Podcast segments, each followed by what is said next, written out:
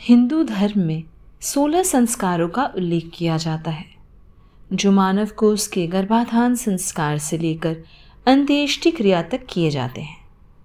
इन सोलह संस्कारों में जन्म और मृत्यु सबसे प्रमुख पड़ाव है, जो जीवन का अथ और अंत निर्धारित करते हैं। अंतिम संस्कार में चिताग्नि मनुष्य जीवन का विराम तो है, परंतु आत्मा उस पर ब्रह्म में पुनः विलीन हो जाता है। ये कहानी है चिताग्नि मोबाइल अंतिम संस्कार यूनिट केरला की, जिसने अनेक परिवारों को, अपने प्रियजन को ठीक से अंतिम विदाई देने का अवसर प्रदान किया। बात 6 मार्च 2021 की है, जब केरल के छोटे से गाँव अंडोरकोनम में एक बुज़ुर्ग व्यक्ति रंगराजन कोरोना से ज़िंदगी की जंग हार गए। विडंबना तो देखिए कि बीमारी से लड़ाई से बड़ी लड़ाई उनके परिवार को अपने प्रियजन के अंतिम संस्कार के लिए लड़ने पड़ी। परिजन सारी कोशिशें करके हार गए। किंतु किसी शमशान घाट में उनके शव के अंतिम संस्कार के लिए जगह नहीं मिली।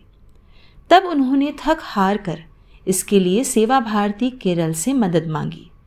नतीजतन चंद घंटों में ही एक वैन के रूप में मोबाइल अंतिम संस्कार यूनिट उनके दरवाजे पर खड़ी थी।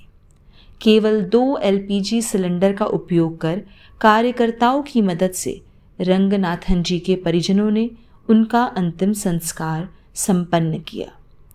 सेवा इंटरनेशनल की मदद से चलाया जा रहा केरल सेवा भारती का ये चिताग्नि प्रोजेक्ट राज्य के तेरह जिलों में उन परिवारों के लिए वरदान बनकर आया है, जो अपने परिजनों की अंतिम क्रिया अपने घर के बैकयार्ड में करने के लिए विवश थे। केरल सेवा भारती के अध्यक्ष किरण कुमार जी बताते हैं कि चिताग्नि एक इको फ्रेंडली यूनिक प्रोजेक्ट है, जिसमें अंतिम संस्कार के लिए लकड़ियों की ज़रूरत नहीं पड़ती। मृत्यु तो सदैव ही कष्ट लेकर आती है। जब भी परिवार से कोई अपना सदा के लिए विदा लेता है तो समूचा परिवार शोक के सागर में डूब जाता है। परंतु ऐसे में भी संपूर्ण विधि विधान से अपने परिजन को सम्मानजनक ढंग से विदा करना, इस कठोर रस्म को निभाना, यही मानव की नियति है। किंतु विडंबना तो तब होती है, जब अपने प्रिय का अंतिम संस्कार करने के लिए दो गज ज़मीन भी नसीब नहीं होती।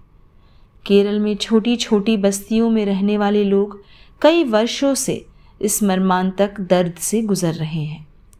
इन्हें अंतिम विधान के लिए शमशान घाट में जगह नहीं मिलती। ऐसे में वे अपनी छोटी सी ज़मीन पर ही अपने प्रियजन को अंतिम विदाई देते हैं। तो किसी किसी को तो दस किलोमीटर दूर जाकर सुनसान जगह पर शवों की अंतिम क्रिया करनी पड़ती है। कोरोना काल में तो यह समस्या और विकट हो गई थी।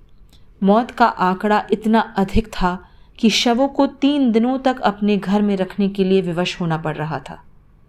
तब ही केरल सेवा भारती ने सेवा इंटरनेशनल की मदद से चिताग्नि प्रोजेक्ट ऐसे ही परिवारों की मदद के लिए 2019 में शुरू किया। स्टार चेयर मैन्युफैक्चरर द्वारा तैयार किए गए इस अनूठे मोबाइल अंतिम संस्कार यूनिट शमशान गृह को ज़रूरतमंद परिवारों तक लगभग निःशुल्क पहुँचाने का कार्य केरल सेवा भारती अब तेरह जिलों में कर रही है। दक्षिण क्षेत्र के क्षेत्र सेवा प्रमुख श्री पद्म कुमार जी बताते हैं, केरल में सेवा भारती सिर्फ़ इसी काम के लिए एक अलग से हेल्पलाइन चला रही है, जिस पर आए दिन फ़ोन कर लोग अंतिम संस्कार के लिए मदद मांगते हैं।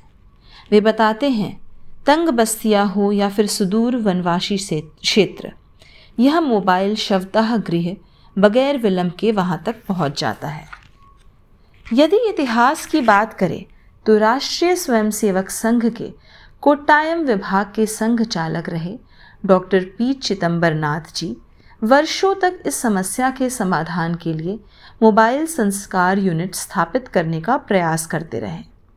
उनके जीवन काल में जो कार्य संभव नहीं हो पाया, उनकी मृत्यु के एक वर्ष बाद वहाँ के स्वयंसेवकों ने पहली मोबाइल संस्कार यूनिट आरंभ कर उनके इस स्वप्न को पूरा किया। चिताग्नि विद्युत शवदाह गृह का ही एक रूप है। इसमें शव को जलाने के लिए केवल एक या डेढ़ एलपीजी सिलेंडर की ज़रूरत होती है। यानी मात्र 2000 से पच्चीस सौ रुपये में विधिवत रूप से अंतिम संस्कार संपन्न हो जाता है। इतना ही नहीं, लकड़ी का उपयोग न होने के कारण पर्यावरण भी सुरक्षित रहता है।